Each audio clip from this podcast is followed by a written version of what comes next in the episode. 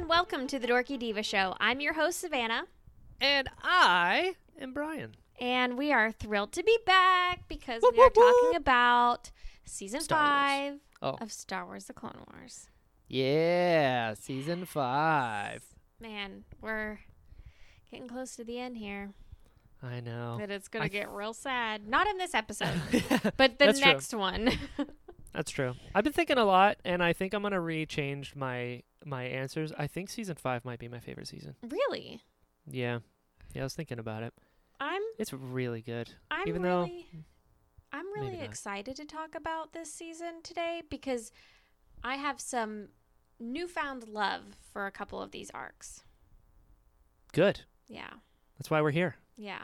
Newfound love for these arcs, mm-hmm. aka the Dorky Diva Show. Yep. Cuz I Yep. uh, I didn't really appreciate some of these episodes until literally yesterday. Well, thank God, just in time.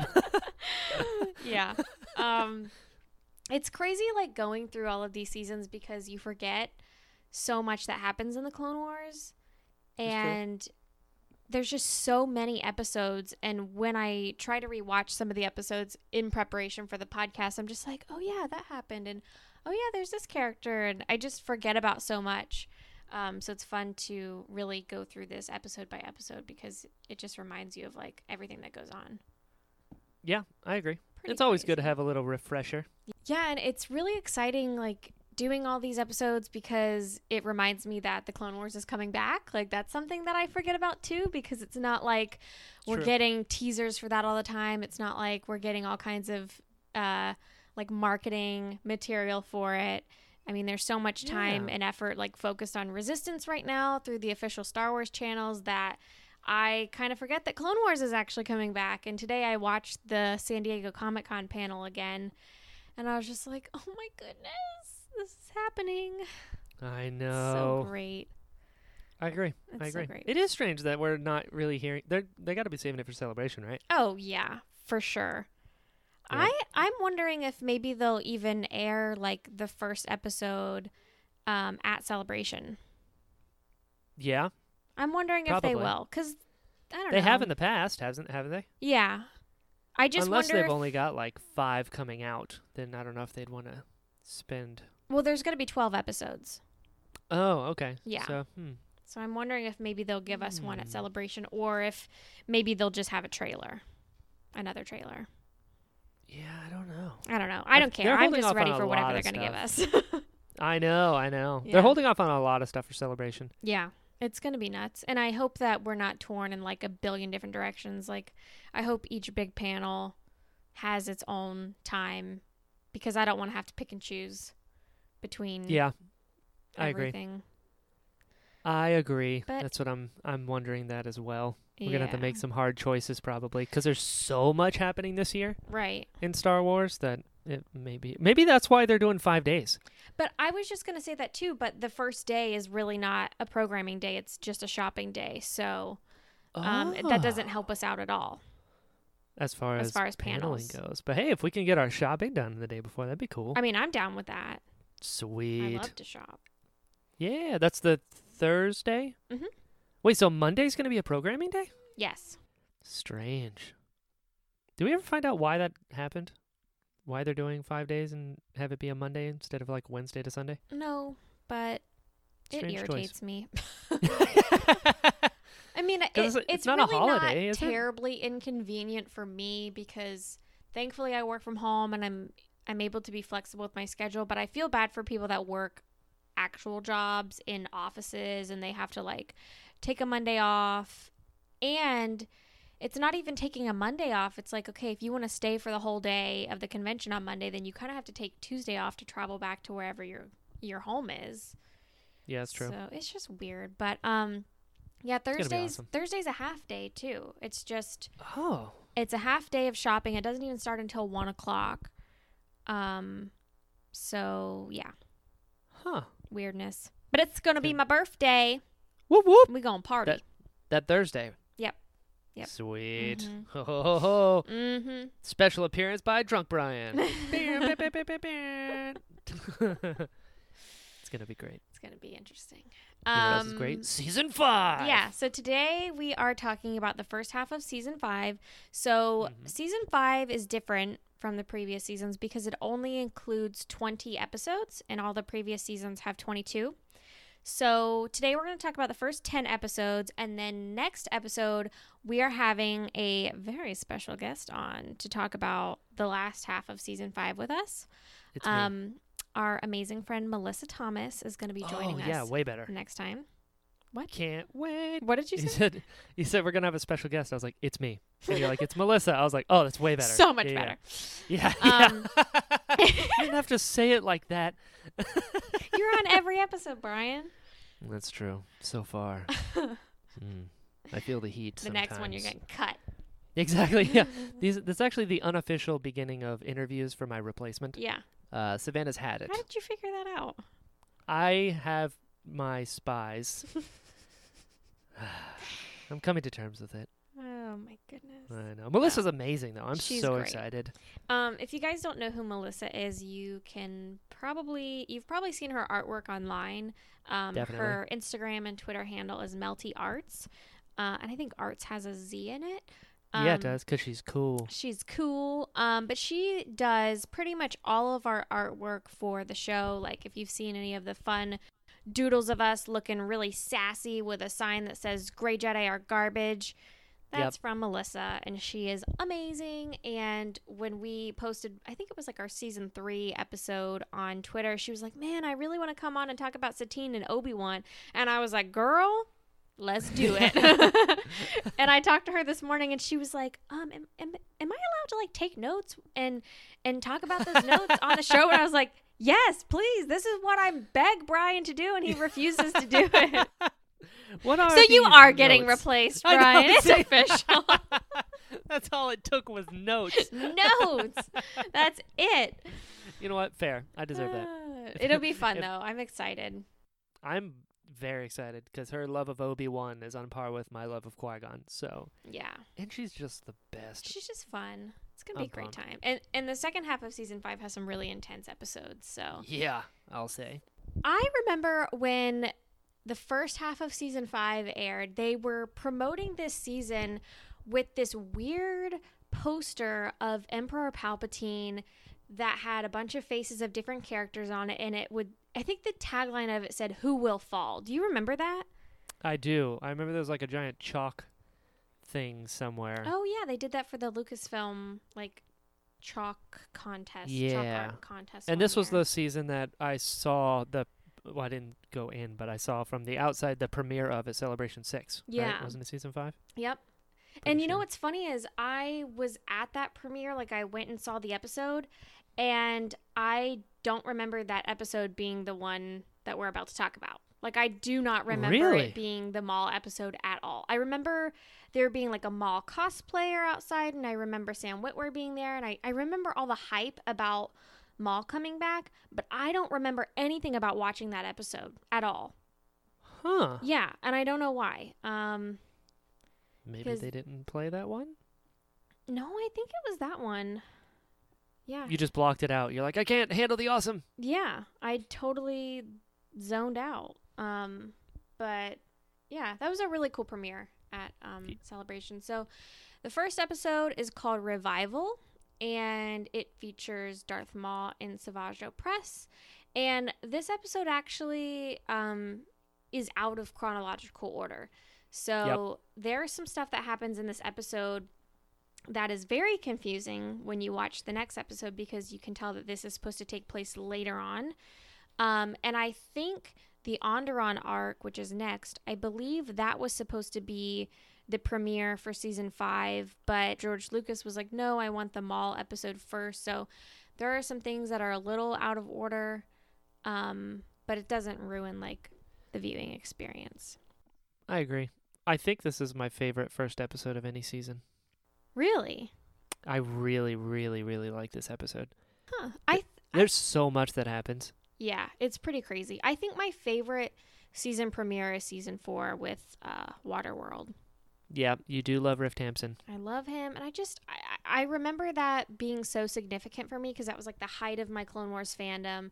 And remember, I told you that I like had this like Clone Wars watch party, but it was just me and my mom, and I made those cupcakes. It didn't even turn out cool, but I just remember all of that, so it makes me, I don't know, sentimental, I guess. But this is a really cool episode, um, and we left off last season with Darth Maul getting his new cybernetic legs, uh, Mhm. and getting rid of his spider butt.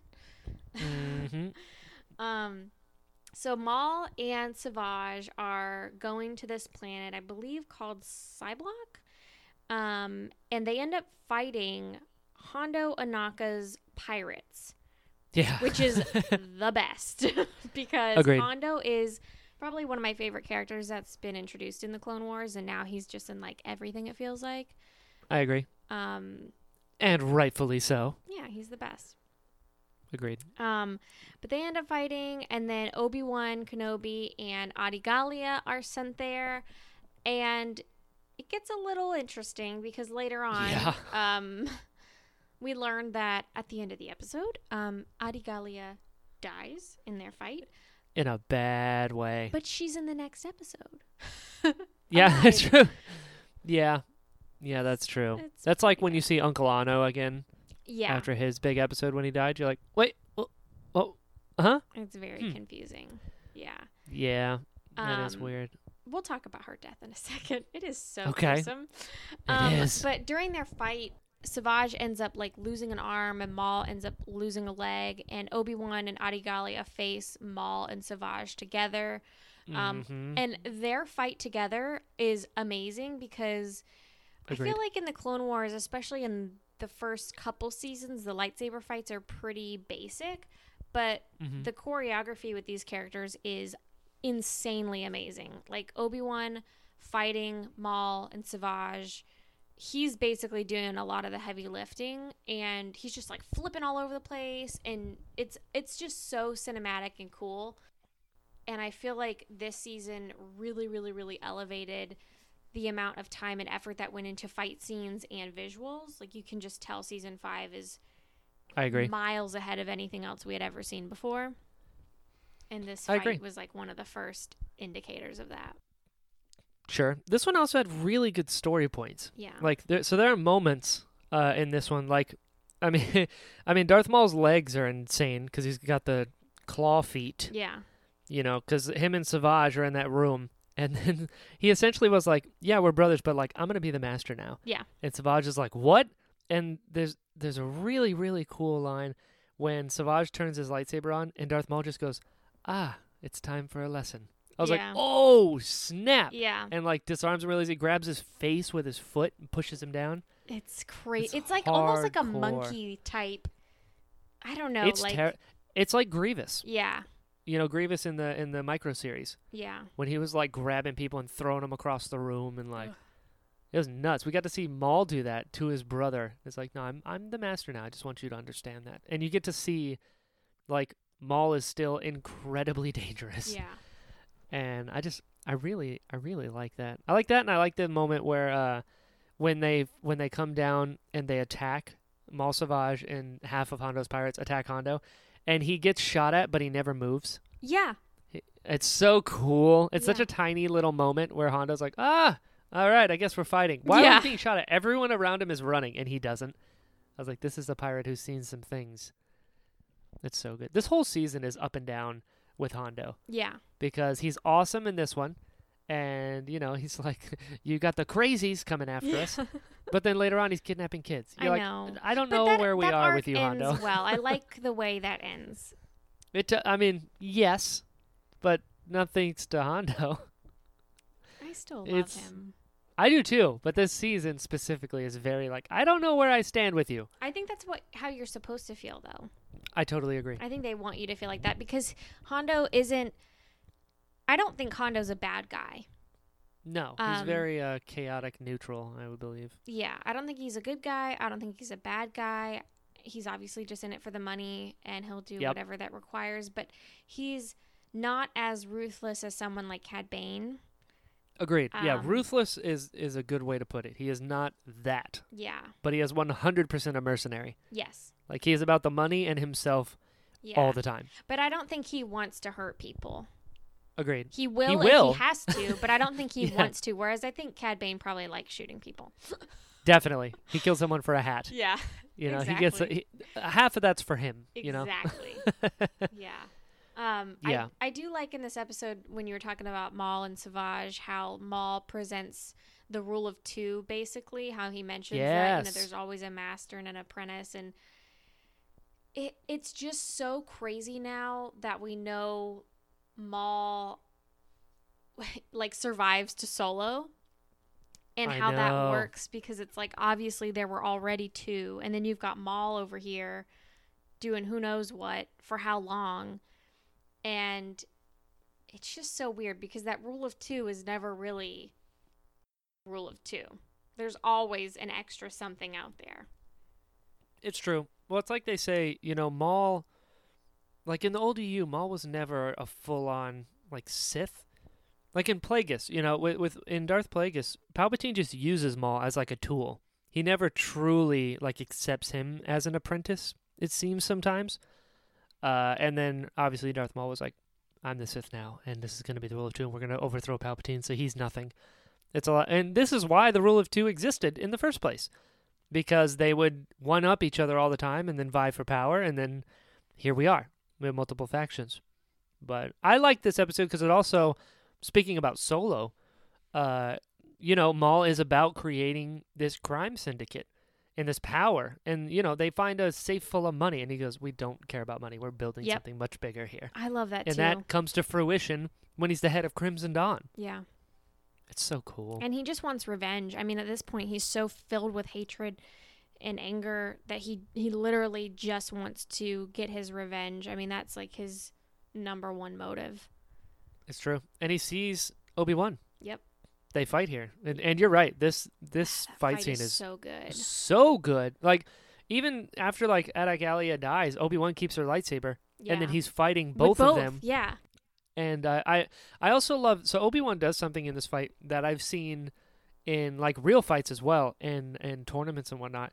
It's like if you hit the same place over and over and over, eventually it's gonna stop working. hmm And he uses that on Savage's leg Yeah. because he's been kicked all the time, but it doesn't do anything. But Obi Wan keeps kicking his knee, and then after a while, it gives out, and then he gets away. Yep. I just really really like that. It's so cool. weird too when when each of them loses a limb. Uh, when Yeah. Maul and Savage each lose a limb, this green smoke comes out of their body Yeah, because of the they're whole put together. witchy night sister witchcraft. yeah, magic. just goes to show they're still running on that stuff. Yeah, it just You it's know? so weird. So weird. I like it. I like it Um, a lot. but- It's like still a part of them. They're still held on by that dark magic, and that's why he's as big as he is, and Maul is still got legs. yeah. It's pretty cool, as opposed to like, here we go, we're building it, and then you're on your own, Yeah. and you're not a part of it anymore. Yeah. It was a nice touch. Yeah. It's it's just so different from anything we've seen before, but it's Mhm. it's really sad how Adi Gallia dies. oh during man, what a way to go! Because um, she gets stabbed by Savage's horns on his head. Oh man, It what is a Savage that kills her, right? Yeah, he puts her up against the wall and then just like rams into her oh like gosh. rhino. Yeah, This this season in particular is just so Brutal. gutsy. Yep, I agree. I agree. This is got such a bad way to go. And like that's the other thing. Clone Wars doesn't really pull any punches, which is something I really enjoy about that. Like it's obviously a cartoon, Mm-hmm. but they don't dumb it down at all. Like an example, when when she gets gored by Savage, as she's falling down, you actually see a glimpse of the holes yeah, that he just stabbed into her. And you know, I feel like for most most cartoons, I believe would usually be kind of toned down a little bit. It's like you don't have to go that far. They saw her get stabbed and have her fall over, you know. But that level that Clone Wars goes to, in this season in particular, uh, it's pretty nuts. yeah. It's pretty nuts. It is nuts, but I, I was thinking too um, when I was rewatching some of these episodes. The Clone Wars has such a great balance of seriousness and humor, and I really like the humor in the Clone Wars because a lot of it comes from uh, like the battle droids and lesser Yep. known characters, and then Hondo's sense of humor is so great. Uh, Yeah, it is. So, I love I love in this episode when Maul says something like about insolence, and Hondo goes, "Insolence." We're pirates. We don't even know what that means. Like, Yeah. it's just so funny in such a serious situation. Um, It's true. when Obi Wan tells him that Adi Gallia is dead, he goes, "I am semi-speechless." Yeah, yeah, just what? yeah. Hondo's but ama- Jim Cummings is he's so one of the best voice actors of all time, Yeah, and to have him in Star Wars is a delight. yeah, and you you can tell he completely understands this fine balance of getting the job done, but being funny, weird like personality that Hondo has. You can tell that he totally understands it. Um, Absolutely. But yeah, I love the humor in the Clone Wars because it to me never feels too silly. Like there's Agreed. there's other moments in Star Wars in like newer content where I feel like Whoa. the humor doesn't land well for me. And It's I very passive aggressive. I think it's because I think I appreciate the humor in the Clone Wars because a lot of the this the characters that I take very seriously are not the ones being humorous. It's like the background characters, the battle droids, and characters that were created to be humorous, like Hondo. sure. Um, so, anyways, I just I really like that, and they do a really good job of it in this episode because this is some heavy stuff, but it's still really fun to watch, and there's some parts that make you laugh a lot. Sure. I think the medium also lends itself to that as well. Mm-hmm. Like the cartoons, I feel like can be more humorous in dire situations. Whereas, like if if there was a joke in the middle of like uh, the Battle of the Heroes, you like Anakin and Obi Wan while they're like screaming at each other, and then you just see one of the sand fleas like fall into the lava. You're Yeah, like what's what's going on? You yeah, know. I agree. But They definitely, the writers of this episode definitely knew what they were doing. agreed, absolutely, and, when it was it true was to the characters as well. It didn't seem forced for the joke. Right. I dug. I love this episode. I, I think do it's too. amazing. It's great. Um, and this one's kind of a standalone for now because the next group of episodes all go together. Um, Yep. And it is interesting that they had this as the premiere because it's just a little disconnect from the rest of the stuff that goes on with Maul, but it gives you a taste of what's to come. And Yep. everything else that happens with Darth Maul happens in the later half of this season. So this is kind of like his only appearance in the first half, and then he shows up again towards the end. So It's true. it's great though. I I have I have a much bigger appreciation for Darth Maul's character now that we have seen him in the Clone Wars. Um, Yeah. and I yeah, I can agree remember with that. I remember thinking like when I found out that he was coming back, I was like, "This is dumb. Come on, like." I was the same. Why are you doing this? And then it it happened, and you're just like, "Wow, okay. Well, if they're gonna do that, they did it right." Um, Yeah, and they really I did agree. his character justice. And then now, obviously, we see more of his story continued, and it's like, "Oh, okay. George knew what he was doing." Yep. It took me a while to come around being, you know, the the fan of Qui-Gon and whatnot because I like I said I didn't watch Clone Wars while it was airing. So imagine having only seen the movies and then you're like, "All right, cool." And then you hear that Darth Maul is back. You're like, "What? yeah. He got cut in half and he killed Qui-Gon. He doesn't get to be alive still." yeah. Uh, and then when I came around to it, I was like, "Oh, you know what? Makes a lot of sense." And just I mean, all of Darth Maul's depth is from the Clone Wars hmm and Rebels. You know, like before then, he's just a hate-filled machine of death, Yep. and that's all we got. Whereas by the time we reach Solo and Rebels, you know, he is a calculating person oh, yeah, I who's come he back shows from up the in edges Rebels of. too. Good lord. Yeah, he dies in I Rebels. totally forgot about that. Yeah, one of my favorite episodes of Rebels is Twin Suns, where he dies. I remember. Yeah. Okay. Man, I Yeah. can't believe I forgot about that. I know. This is why we need to do a Rebels Crazy. show. I know. We're gonna do it. We're gonna do it. I've Yeah, decided. woo! It's on record, Gonna unless do you it. edit it out. We're gonna do it because I was thinking yesterday. Um, I watch the Clone Wars all the time, but uh, for the majority of Rebels, I've only seen each episode probably once, except for uh, Twilight of the Rep- uh, the Apprentice. So, Same. um, yeah. So we're gonna, we're gonna Same. do it. Sweet. But yeah, I like that. I like what they brought to it, and you know, Sam Witwer's amazing. Oh yeah, I Uh, wanted to mention him because he is so perfectly cast as Maul.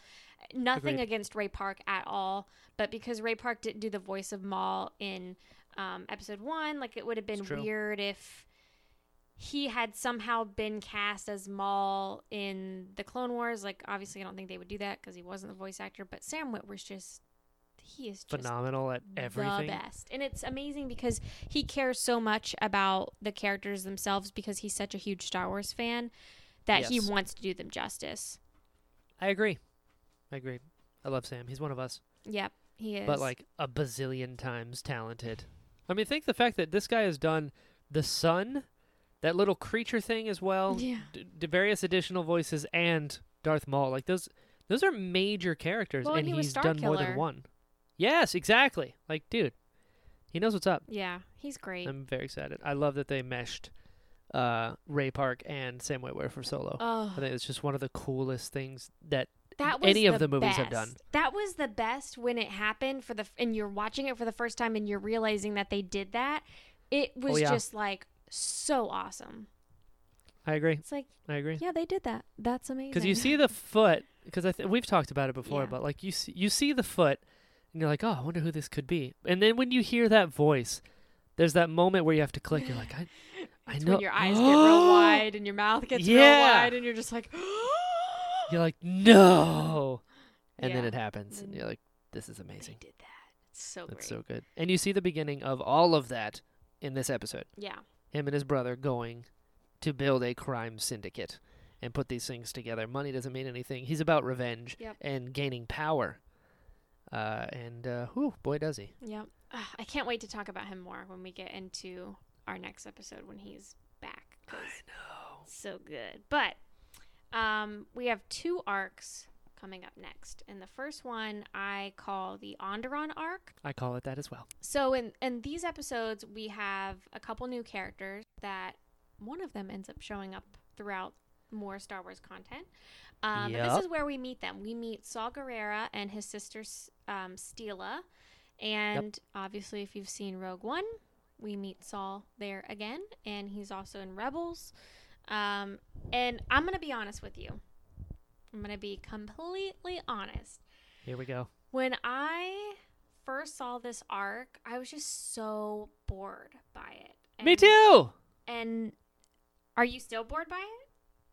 Yeah. Oh man, okay. I'm sorry. So I think I have a really big change of heart with this arc and the next one. So this one and the next one, in my opinion, were just like so boring to me the first time I watched them, and I really don't go back and watch them often.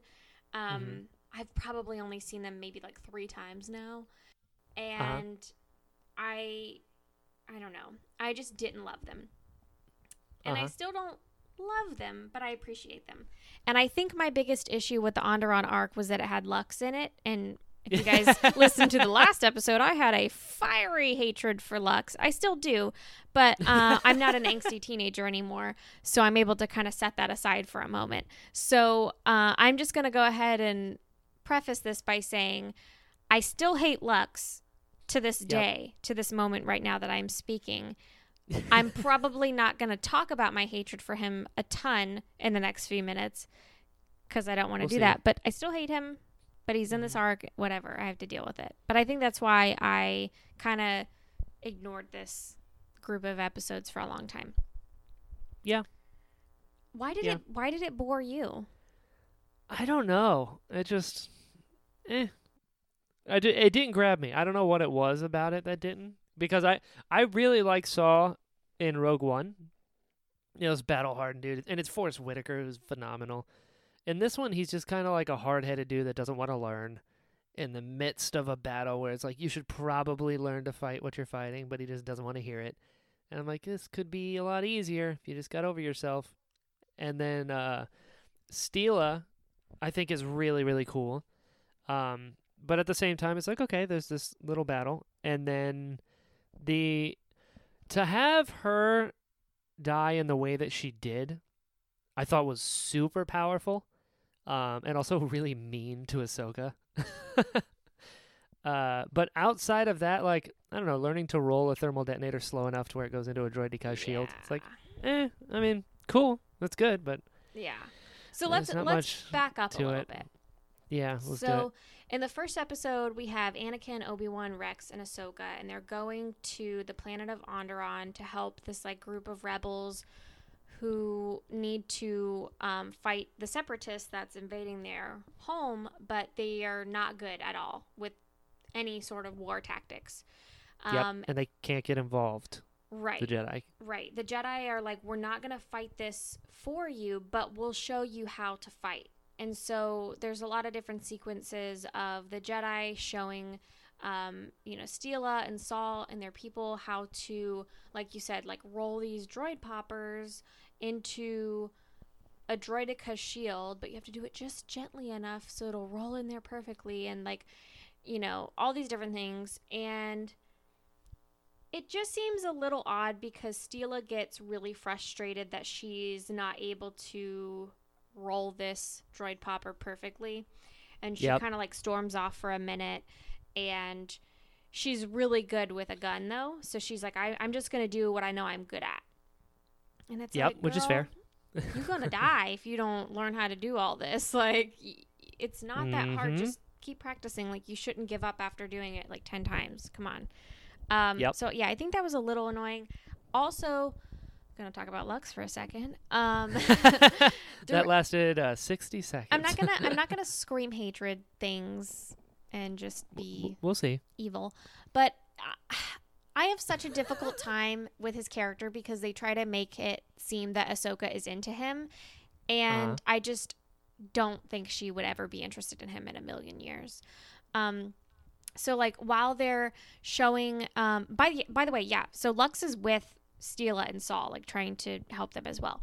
So Yep. he is watching them roll these droid poppers in and trying to um, throw these grenades into the hatches of different ships and stuff and or on vehicles and Steela is getting really frustrated and so he takes her arm and is like helping her swing her arm perfectly to roll the droid popper and Ahsoka is eyeballing him like mm, you better get your hands off her because you're Mhm. mine. And I just don't like that. And it bothers her throughout the entire arc. She's like visibly jealous. And even Anakin notices and he's like Ahsoka are you losing focus? And she's like no no I'm I'm fine. He goes it's okay. I know what that's like. Aka Padme. Mhm. but it's just I don't know. I have a really hard time buying that she would ever be into him yeah. and and be I mean- jealous of him with Steela Ideally, Jedi aren't supposed to be into anybody in that way. yeah So, uh, what's going on? yeah yeah, it just it is kind of weird to have Lux in this in this arc because he's Yeah, I would have loved know. this so much more if Lux wasn't in it and if Ahsoka was not jealous of any sort of romantic thing going on. I think it would be a much better story, yeah. in my opinion. Yeah. Um. Alright. Yeah, it's annoying. So Onderon is under the control of a new king, and then, um, like in the next episode, they are breaking into or sneaking into the city walls to kind of get a view of what's going on. Um, and you can tell that the people of the city are just really scared and fearful. And uh, Anakin and Rex and Obi Wan end up leaving, but they they keep Ahsoka with the team of rebels to kind of continue helping them out and keep an eye on things. But again, she's not supposed to get too involved. Um, and so they're like fighting all these battle droids throughout the next couple episodes. And then they try to free um, the original king. And, you know, because he's going to get killed. It's just like all this crazy stuff happens. And then at the end, um, Steela ends up slipping off of a cliff and Lux, I believe, grabs her hand, but then lets go, or, or, or something like he, he can't reach her. So, um, oh, I remember what it is. Lux falls too, but Ahsoka lifts him with the Force and saves him, and then she's trying to save Steela in the same way. And when that happens, she gets shot in the arm. Ahsoka gets shot in the arm, and it obviously Yep. throws off her focus, and she drops Steela, and Steela dies.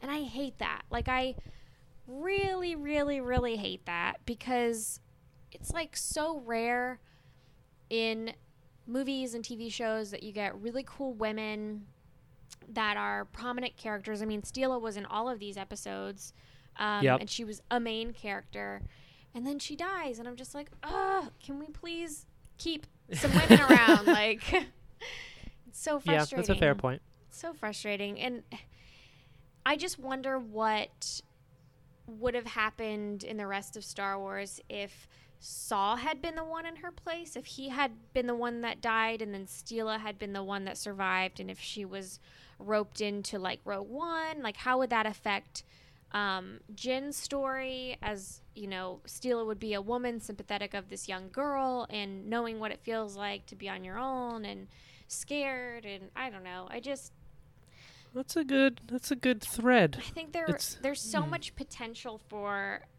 female characters if you don't kill them. like What? What if? Now I'm I'm just spitballing here.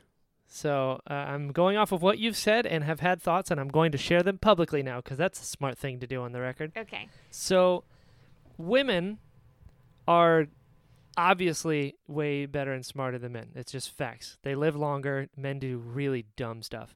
As one of them, I do really dumb stuff. And my wife is way smarter than I am. So, knowing that, if it had been Saw that had been killed and not and, and, not Steela, if the roles had been switched, I think it wouldn't be unheard of if Steela was able to handle that better and be stronger because of it and not be this grizzled old almost like homegrown terrorist that Saw becomes. Uh, in the same way that like like it's it saves a lot of problems. That maybe that's why these women are being killed is because men won't handle it as well because we're not as strong. In the sense that like if it was eh, like episode 2, right? When uh, Padme gets shot out of the thing, Obi-Wan says, "What would Padme do if she was in your position?" And it's like Padme would have just kept going. You know, she wouldn't have been throwing a fit like Anakin did. Like the whole galaxy was destroyed because Anakin was afraid to lose Padme. Whereas Padme would have been like, "Let's figure this out. Let's get some big picture perspective."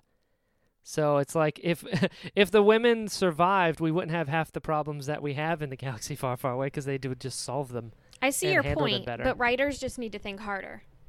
Yeah, yeah, that's fair. It's not it's not difficult to come up with conflict that women would struggle with. I mean, i they would That's still true. solve a problem, but it's the steps of getting there that would still be a very real life experience Sure. and a difficult one. Maybe women can handle more than men, therefore the stakes would have to be significantly higher Just to be able to break them down. think about what Rogue One would have been if Steela had been in it instead Yep. of Saw. I agree with you. She would not be in the same place that Saw was in. But that's my point is like what what would the rebellion have looked like if she had been a part of it and knew Jyn and knew that Jyn's parents had been taken she would have taken her under her wing and what would Jyn have turned into? I mean, I love Jyn's character regardless. I'm not I'm not downing that at all, but I just wonder Sure. what that scenario would have looked like and like with Mon Mothma involved and all the women that were helping form the rebellion if they had Steela uh, on their team as well. What would that Maybe. have been? Because it was Saw that raised Jyn, Yeah. and then you find out in Rebel Rising, uh, which is amazing, uh, Saw, he did leave her because the people that he was with were dangerous criminals, and if they would have found out that she was the daughter of an Imperial scientist, they Mhm. would have killed her. Right. So Steela probably wouldn't have been in a band of those types of people. Right. And So if she, and if she be had there. been, which I don't think she would have been, but if if Steela had needed to leave, I think because of the way Steela would have raised Jyn, it still would have changed the tides. Um, Yeah, because Jyn would have been a different person. exactly, exactly. She wouldn't be as like on her own, not trusting anyone, in jail, given like as down on her like as she would have been if she had somebody as strong as Steela. Yeah. Yeah. I don't know. Eh. I just I, I don't even know what I'm saying. Keep But women feel- alive. but But that's that's what I feel like. If the women are kept alive, like we either a have to turn the problems up to twenty, because they can just handle so much and they're much. You're just better at multitasking, and doing these things and keeping things in perspective. Whereas, like as ironic as it is sometimes in Star Wars, it's like a lot of times the men are more emotional, yeah. and that leads to the problems. Whereas, like I don't know. Writers just need to think harder. Yeah, I They- mean, they- I'm not a, I'm not a writer, so I think you're right. There is Um, an answer here, I'm sure. I think eh, like not relating to Star Wars, just talking in general cinema, movies, Sure. TV shows, comic books, whatever, just pop culture entertainment. Um, I think just a lot of women are portrayed so much differently than they should be and so poorly. And Sure. I think Star Wars is usually really good at not portraying women poorly. There are definitely some exceptions. And that's why when those exceptions do happen, I'm just like, ugh, come on, this could have been so much better. Um, Sure. And I think had Steela lived, I don't know, it just would have been really different. And I wish A hundred percent. as much as it's a normal thing, I wish they hadn't framed Ahsoka's character as being a jealous type uh, in this arc because it doesn't matter. I mean, her life literally does not need to revolve around this kid, and she knows Sure. that. And I feel like throughout the Clone Wars, Ahsoka is a character who, even if she's not very sure of herself, she is very confident in herself, and Mhm. she's willing to just take on new challenges without fully evaluating the risk. And I don't think she would be concerned about whether a boy likes her or not. I think she's got way too many things going on. So Sure. I think that's my main gripe with Lux is like last season I was just like, oh, I hate him. But now it's just like I, I hate him because he's unnecessary in her story. Yeah. So I mean, it, it it adds a layer, and I'm not the biggest fan of Lux either. It does add a layer to her personality to make her more. I mean, she's not a human, but in the sense of the word human, like Anakin was. right, You know what I mean? Like if Anakin would have just focused and not worried about Padme, there would be no Empire. right. You know what I mean? But Did you ever see the clip um, of Ahsoka in like some episodes that were never fully finished, and she was working in like a mechanic shop with this guy named Nix? Did you ever see that? yeah, video? her actual boyfriend. Yeah, that's the thing that I like because it's like, okay, she's left the Jedi Order. She's working as a mechanic in a shop with a guy. You know, if she's around him every day, she's probably developing feelings for him. And since since she's not a Jedi, she's allowed to form attachments and allowed to have a relationship. And even though Yep. she's still got so many big things going on and trying not to be discovered, um, that type of story makes more sense to me. Sure. I don't mind that. I don't mind Ahsoka having a boyfriend. I just mind it at this time in her life when that shouldn't be in her list of priorities. Yeah, I don't know. I I, just think by the I think by the like end of the first episode here in this arc, she should have been over that whole potential romance between Lux and Steela. I think it, it, it could have bothered her for, her for like a minute, and then she'd have been like, "Nah, this is dumb. I'm over it." Yeah, that would have been nice. yeah, but she didn't. But No. I do have a, a newfound love for this arc um, because I I don't know I think I just when I watched it the first time and every time thinking about this arc after the first time I watched it I just had like a really negative taste in my mouth. And even though I just said all these things about Ahsoka and Lux I don't let that dictate the way I feel about the whole arc and even with Sure. like Steela's death. Um, because in addition to those things that annoy me there's just like a lot of good things um, about the episodes, and it's really neat to see all the characters working together and like becoming more comfortable with their skills and like learning new skills. And I don't know, I just I end up I ended up liking it a lot more this time around. Good. Yeah, you don't feel. I the just same. feel all right. Yeah, it's, That's it's all right. okay. I don't I don't feel bad about it. It just isn't like, oh man, I can't wait to watch the Onderon arc. Yeah, same. I'm like, eh. But again, we've talked about this before where like there's episodes in seasons that are not bad, but they get overshadowed by other episodes that are phenomenal. And I think that's kind of the situation Absolutely. here is like these episodes aren't bad, but the stuff that comes down the pipeline in season 5 are phenomenal. And it just Agreed. it just kinds of outshines it. Kinds of outshines it. That's what I just said. Yeah. I don't know how to speak this language Wow. either, so. My brain. Yeah, I'm trying to think if I have anything else to say about that arc. Um Yeah. I don't know. I think that's it. Yeah. I agree. I just wish Steela had lived. And maybe in the Me too. future we'll get more content about her. You know? Yeah. I mean, you never know. Yeah. There was supposed to be uh uh some Steela bits possible in Rogue One, but they didn't make it. Dumb. And then in Rebels, you get Saw carries around a hologram of Steela, which is pretty cool. Ugh. Pretty My cool. heart. Yep. Yep. Yep. Yep. Sad. It'd be cool though if they did some comic books that take place before this time in the Clone Wars that kind of shows maybe what she was up to or information about Yeah. her upbringing or something. You never know. You never know. Um, the next arc, though, I call it the Youngling arc. As do I. Perfect. Um, this arc consists of four episodes, and this one again, I just did not like the first time I saw it, and now, like, I watched it last night, and I was like, "Oh my god, this is so cute!" Like, I loved it. I loved it. Um, I really and I remember at Celebration Six, they premiered, I believe, the entire arc.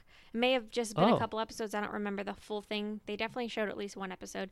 Um, for kids, like it was only for kids, and Oh. Ashley Eckstein was kind of hosting the screening.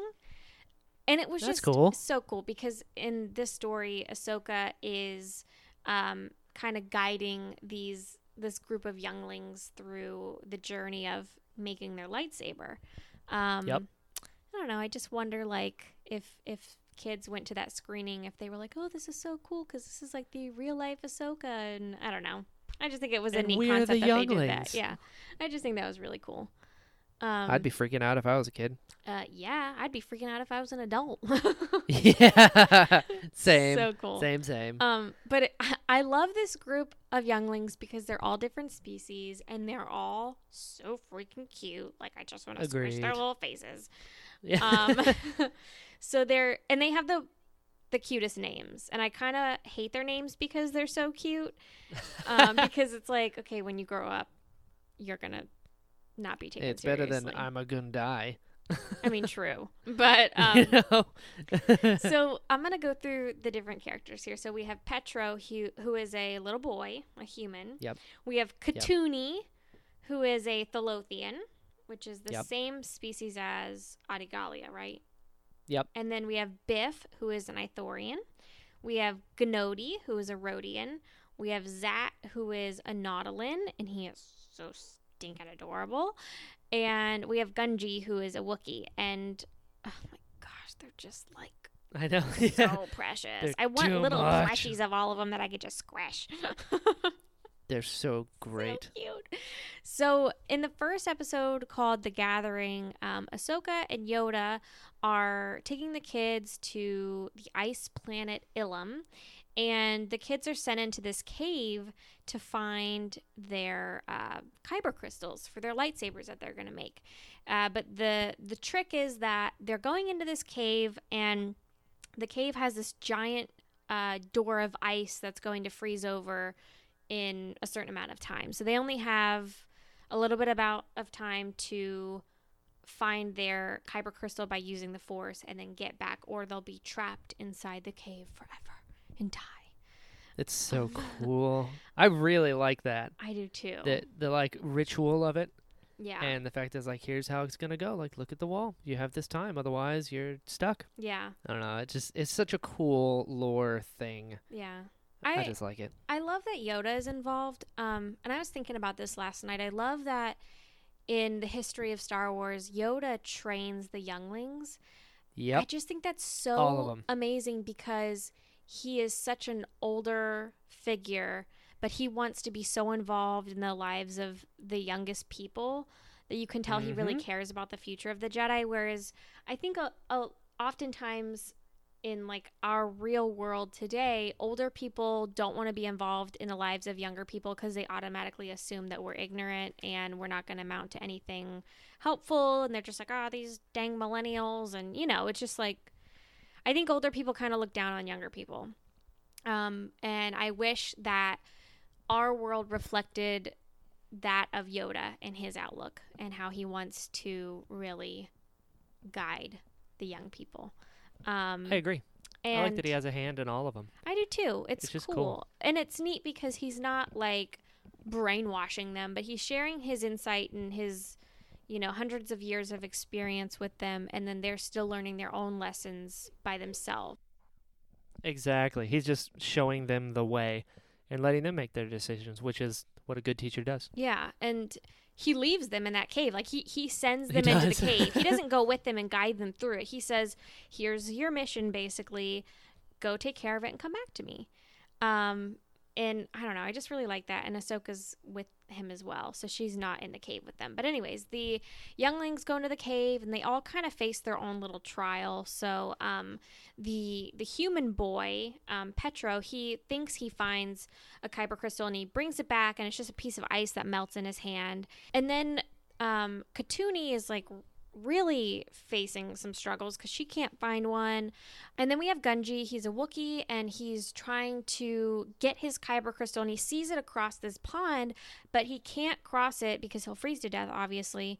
So he has to wait like all day for the sun to go away so that the the water will refreeze and he can walk across it. And he ends up like sliding across it um, to get his Kyber crystal. And then like Zat, the Nautolan has this little iPad handheld computer thing that is supposed to help him find his kyber crystal, but it doesn't work because he needs to use the force.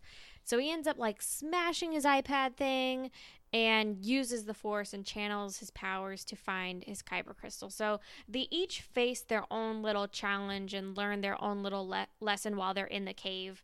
Um, and then at the end, um, Katooni is trapped behind this wall of ice and Petro finds her but then he leaves her and he's gonna like just be like peace out girl. You're gonna have to help yourself. That's right. and um, he ends up going back for her and he they break this wall of ice together with their hands and the force and it it's just awesome. And then she runs out. He's like go keep going. You know i'm not done yet. And she escapes the cave and this is all happening when the cave is about to freeze over and they're going to be stuck in there forever but Katooni gets out and then petro is still in the cave and the door freezes over and you're just like omg what the heck yeah. and Yoda's still being super chill. He's like, "It's all right, guys. yeah, know? Don't worry about it. It's Give it okay." time. Um, and then Petro ends up breaking the ice and getting out. And one of the kids, I can't remember which one it was, he's like, "Master Yoda, I thought you said we would be trapped in here if if we didn't get out on time." He's like, "Oh, trapped by your mind." And I was Yeah. like, "I love you." From a certain point of view, yes. He's like, it's just ice. yeah. Play up to where they're like, oh God, we're gonna be stuck. It's just ice. It's Yeah. fine. So they end up I gaining like a lot of confidence in themselves because they were really all feeling super defeated, trying to find their kyber crystal, and they all got out and they had their kyber crystal, and it was just really cool. But it's neat because uh, we've talked about this on our Darth Vader episodes on Patreon. Um, Mm-hmm. in the Clone Wars micro series, I think it's Luminara and Barris go to Ilum Yep. to get there to to get um was it Barris getting her kyber crystal? Yep. And Yes, it was. all the kyber crystals were colored. Um, but Yes. that's not canon anymore. And now the kyber crystals are clear, and then they adapt to like your personality, basically, or your your aura. I don't even know how to describe it, but anyways, they adapt to you, and that's how you get your own color. Um, exactly. Which begs the question: Did I did I ask it on this show? What? Or was it the Patreon? The the Ezra. ah, thing. You know, I can't remember. I feel like it was the Patreon. I one. think so too. So you can say it. Okay, this is a call to arms, everyone. The dorky group. Uh, we should have a name for our listeners. Anyway, beside the point. So, in the old EU, as you said, uh, strap yourselves in, guys. We're we're going on a ride. Um, in the old EU, the the crystals were different colors. So you had blue crystals for blue, green crystals for green. The purple crystals were super rare, and the red crystals were synthetic.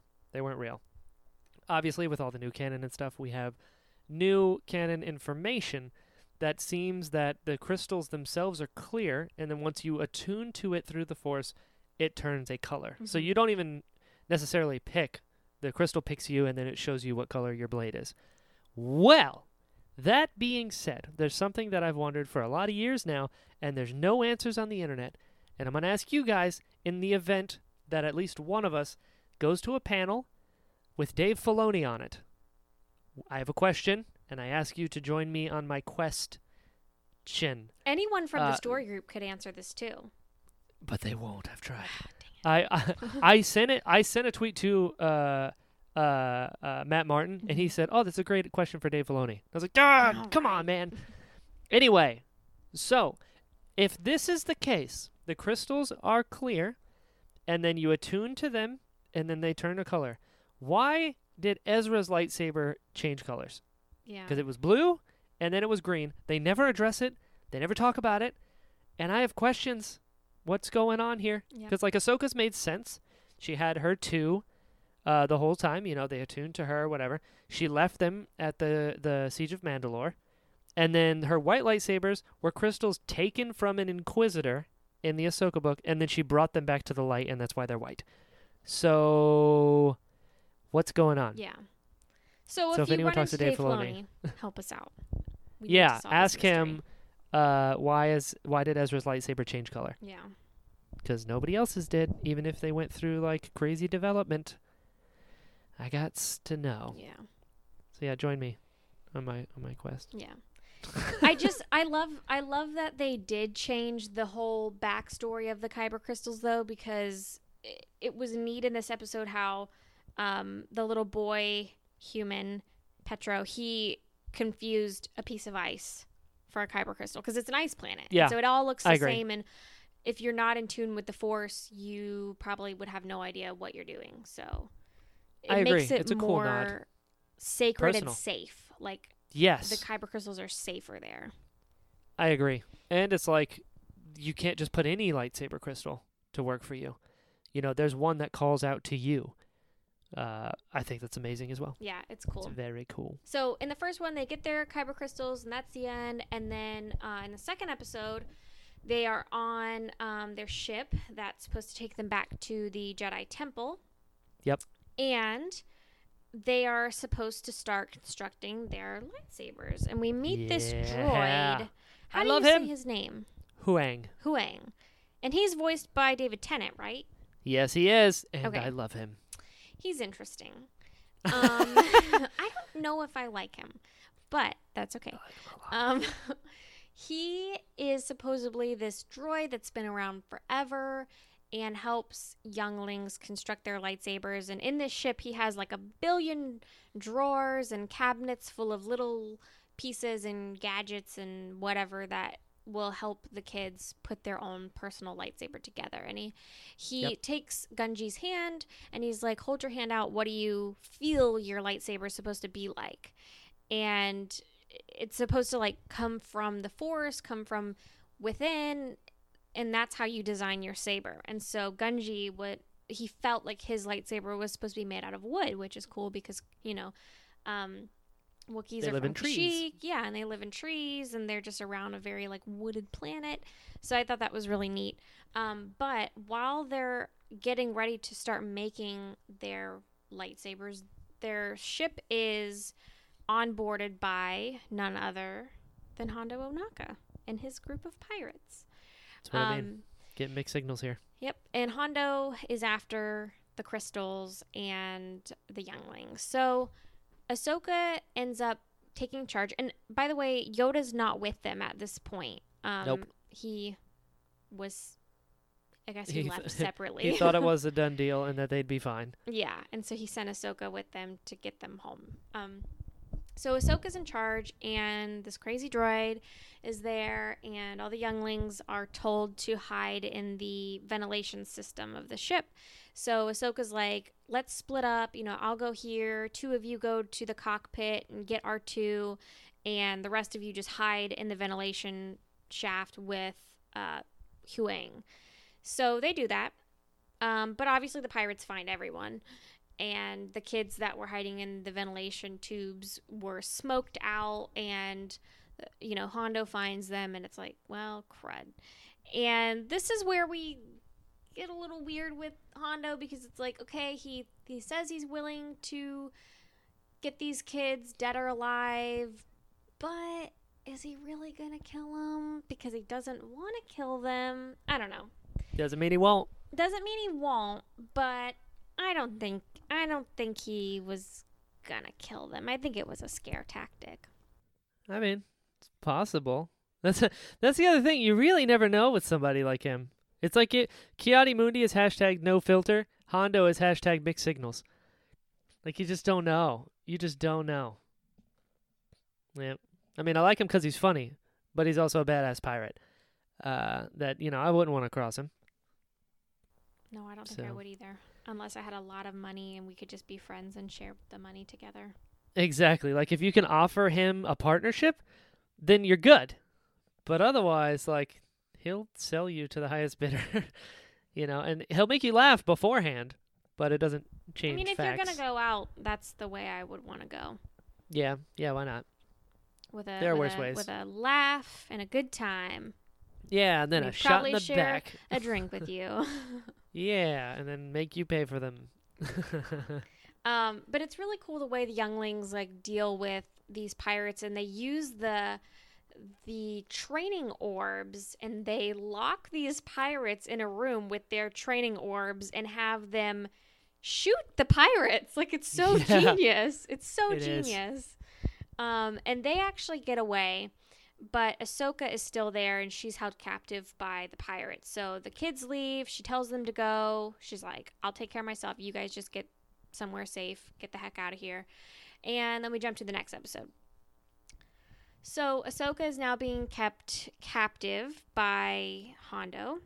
And this is kind of off topic, but I love the look of the animation when Ahsoka is in that um what do you call those like she you know like Dooku or not Dooku um yeah Dooku puts Obi-Wan in the thingies in episode 2 the binders, yeah where he's but like it's like being held up. and there's like energy like levitating her but, and she can't escape it I don't know what it's called Yeah, But I like it. called? Me too. It's really cool. oh I wish I knew Qui Gon would never join you. yeah yeah uh, so whatever that thing is I really like it Yeah, Um, it's a some sort of holding yeah thing. the younglings get a hold of Obi-Wan and is like, "Hey dude, we need help." And Obi-Wan's like, "Great, I'll send Commander Cody to come rescue you." But then at that time, at like right when they get off the call, there's like a huge separatist fleet that comes nose to nose with Obi-Wan and his crew. Um, and of course, General Grievous is at the helm and they have to fight. So Commander Cody was not able to leave and rescue the kids. But they don't know that. They are just like, okay, well, it's taken them longer to get here. So let's go on a rescue mission. Let's save Ahsoka. We're to do this. Yeah. And they do. so they yeah, end they up do. they end up going to a planet. Can't remember what planet it is. Um, maybe it was Florrum. Sure. Can't That remember. sounds about right. Anyways, and at this point, Huyang has been cut up and he's in like a billion pieces, and R two is trying to fix him. Yeah. Um, but the the kids end up going to a planet. They land and they come in contact with this traveling circus, and they pretend to be um, acrobats. And they're like, "Oh, we can join your circus and hire us." And they do all these cool tricks. And the Yeah. like, "This is amazing! Come on!" And it's like so fun. Makes me think of A Bug's Life. yeah. Yeah, totally. yeah. Very, I didn't think about that. very Bugs Life. I mean, they they use that type of story in a lot of different movies, but it makes me think of Bugs Life. I agree. Um, and the circus master guy tells them that they're on their way to entertain Hondo. So they're like, perfect, let's go with you. yeah, we like entertainment. Yeah. and so they go to the next episode and they're entertaining Hondo and uh, pretty much they save the day. Um, but yeah. but along the way, um, Grievous ends up coming to the same area, and there's like this big battle between the pirates and the Jedi and Grievous, and Hondo actually ends up teaming up with the Jedi. So it's like Good bet. you know, he's really not terrible. And then they escape on the slave one, which is like, okay, great. like, Yeah. this is amazing. cool. Um, and it, I love the ending because it shows, you know, all the younglings were safe and they made it back to um, Coruscant, I think. And then it shows Cody and Obi Wan talking with Hondo, and Hondo's trying to explain to them how a rescue mission just costs so much money, and the Republic um, owes the owes him all this money for saving the Jedi and Obi-Wan's like, "Really? This was your intention all along was to save these kids? Really?" And he's just like, "Yeah, you know." And then he leaves and he makes eye contact with Katooni and I think she was really grateful that he ended up helping them out and it was just special. I agree. And I just really love this arc. Like I've never ever ever enjoyed this arc and I watched it again last night and I was like this is so fun and great and I love Hondo and I love these kids and I don't know why I ever didn't like it. I think I just assumed it was like, "Oh, this is the kitty arc. This is for kids." But I really appreciated it this time around. Yeah, I I mean this is Jedi stuff, so obviously I'm way into it. Uh, and just the idea of like these Padawans coming into their own.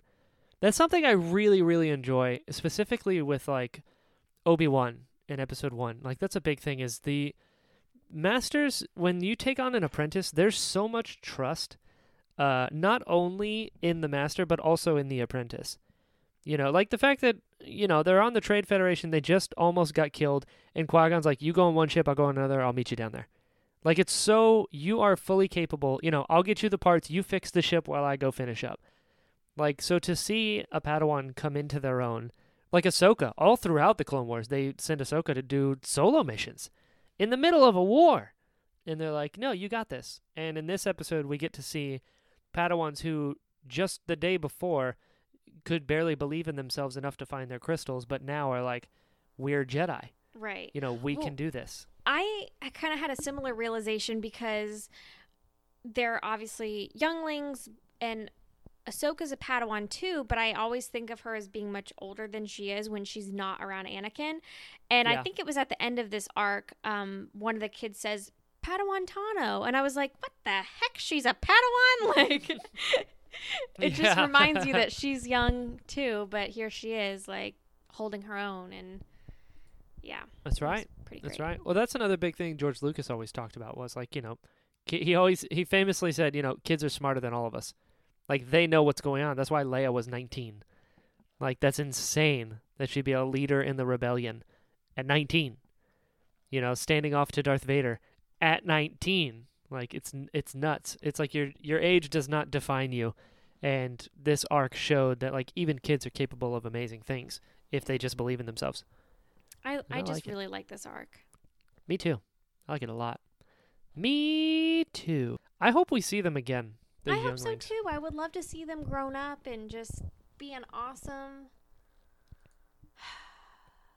Oh man, this takes a dark place.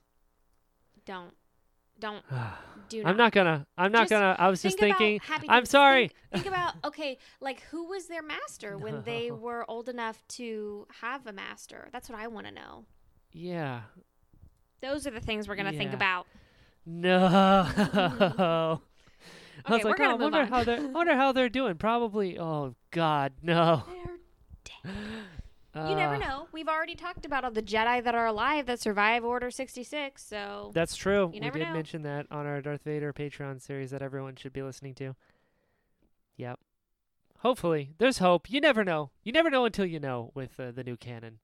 You know, anything can happen.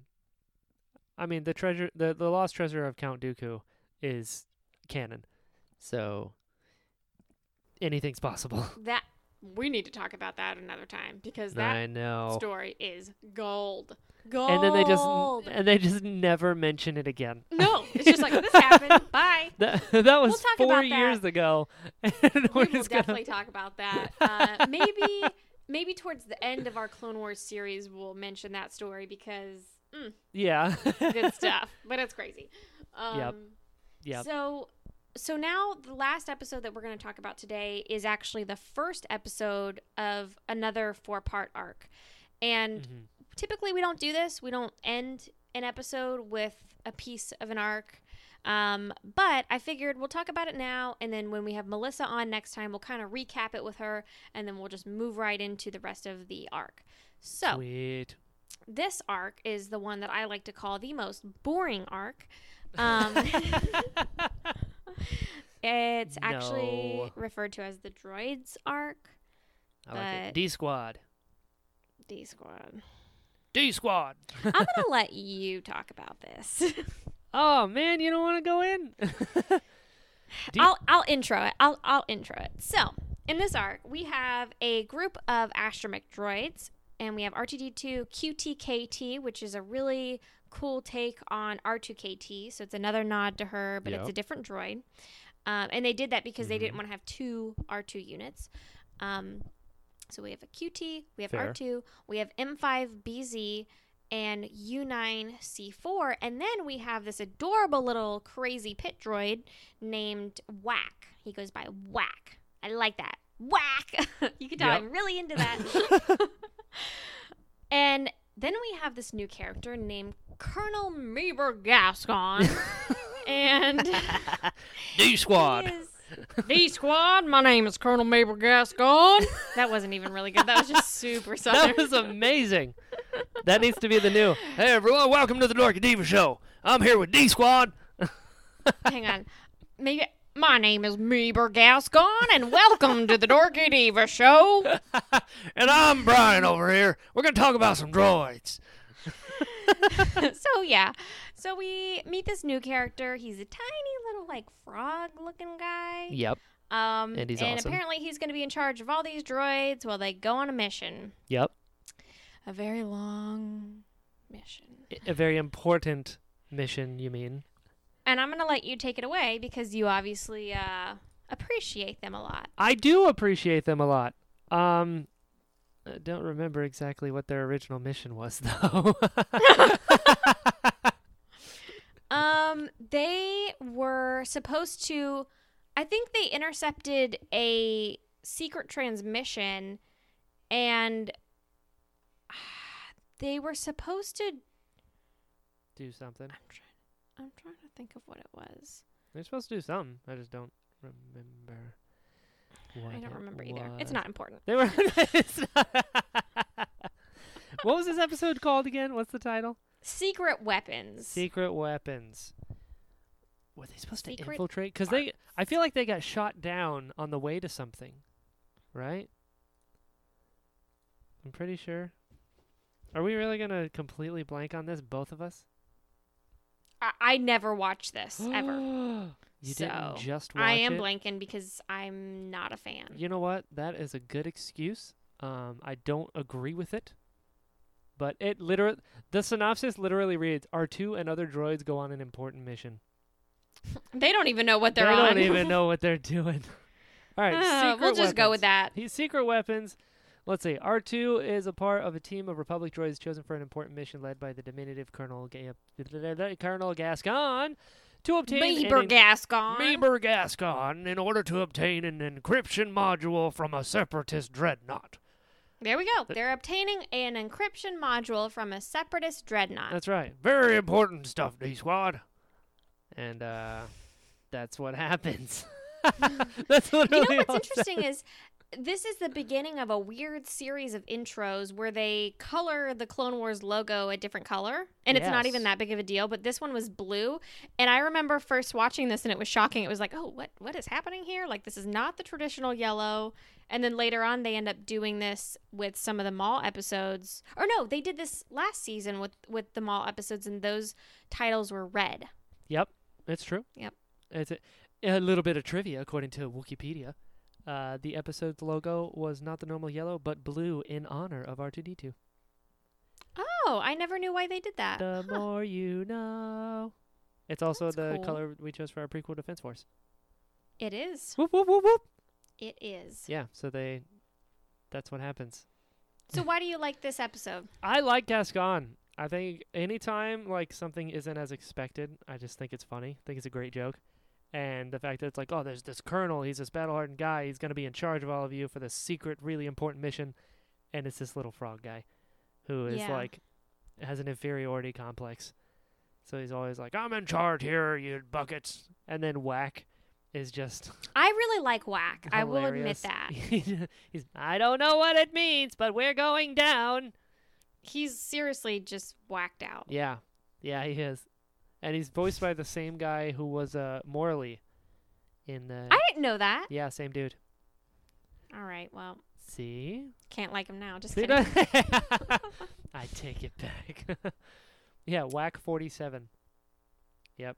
Hmm. Yeah, he's cool. I like Whack. And just he's uh, just I don't know. This is a really funny arc.